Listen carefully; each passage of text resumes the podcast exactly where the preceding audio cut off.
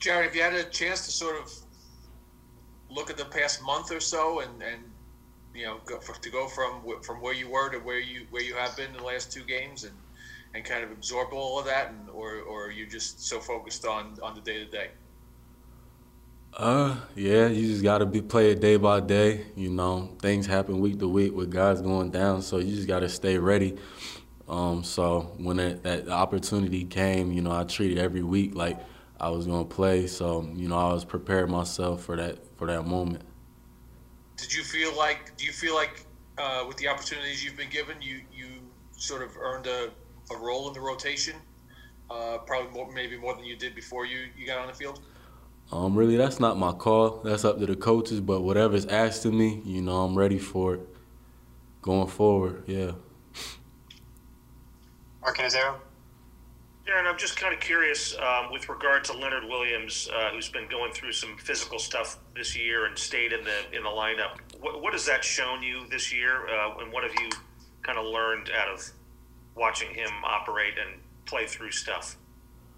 Um, I'm not too sure on what like he's been fighting through. I just know he's been banged up pretty bad, but like you know, seeing a guy compete at a high level every week, you know, that's a lot of respect. You know, it makes me kind of you know you know want to follow suit. You know, you guys got guys like that putting it all on the line every week.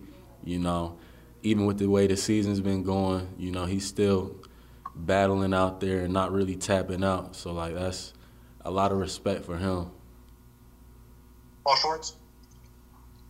Hey, Jarren. You got me? Yeah, I got you. Yeah, good.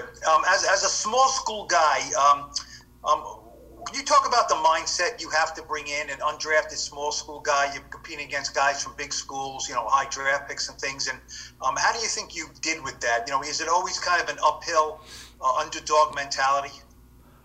Uh, you know, not really. It's just believing in my own ability. Um, you know, I can't get too caught up on, you know, the narrative of like it's being hard for small school guys to make it or we can't compete with, you know, Power Five or anything like that. I, I can't get too caught up in that. I just, at the end of the day, got to believe in my own ability and that, you know, I belong here.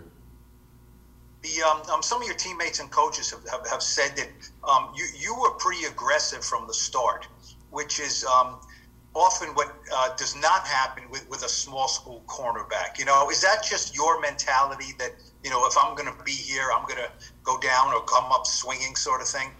Um, you know, that's kind of how, you know, I was taught to play the game, you know. My my dad taught me to play that way, always aggressive, you know. But um, you know, I can't this is an opportunity for me, you know, it's a once in a lifetime I, you know, I can't be I just can't let it slip away, so I got to do everything I can, you know, to stay.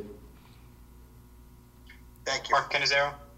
Jarren, just a, a question re- with regard to uh, to Joe Judge, and uh, I'm curious how you've seen him handle these difficult times as you've been losing. I know you haven't been around here a long time, but um, I'm just, you know, how has he kind of kept you guys motivated, and how do you feel like you guys responded to him during these tough times with the losing games?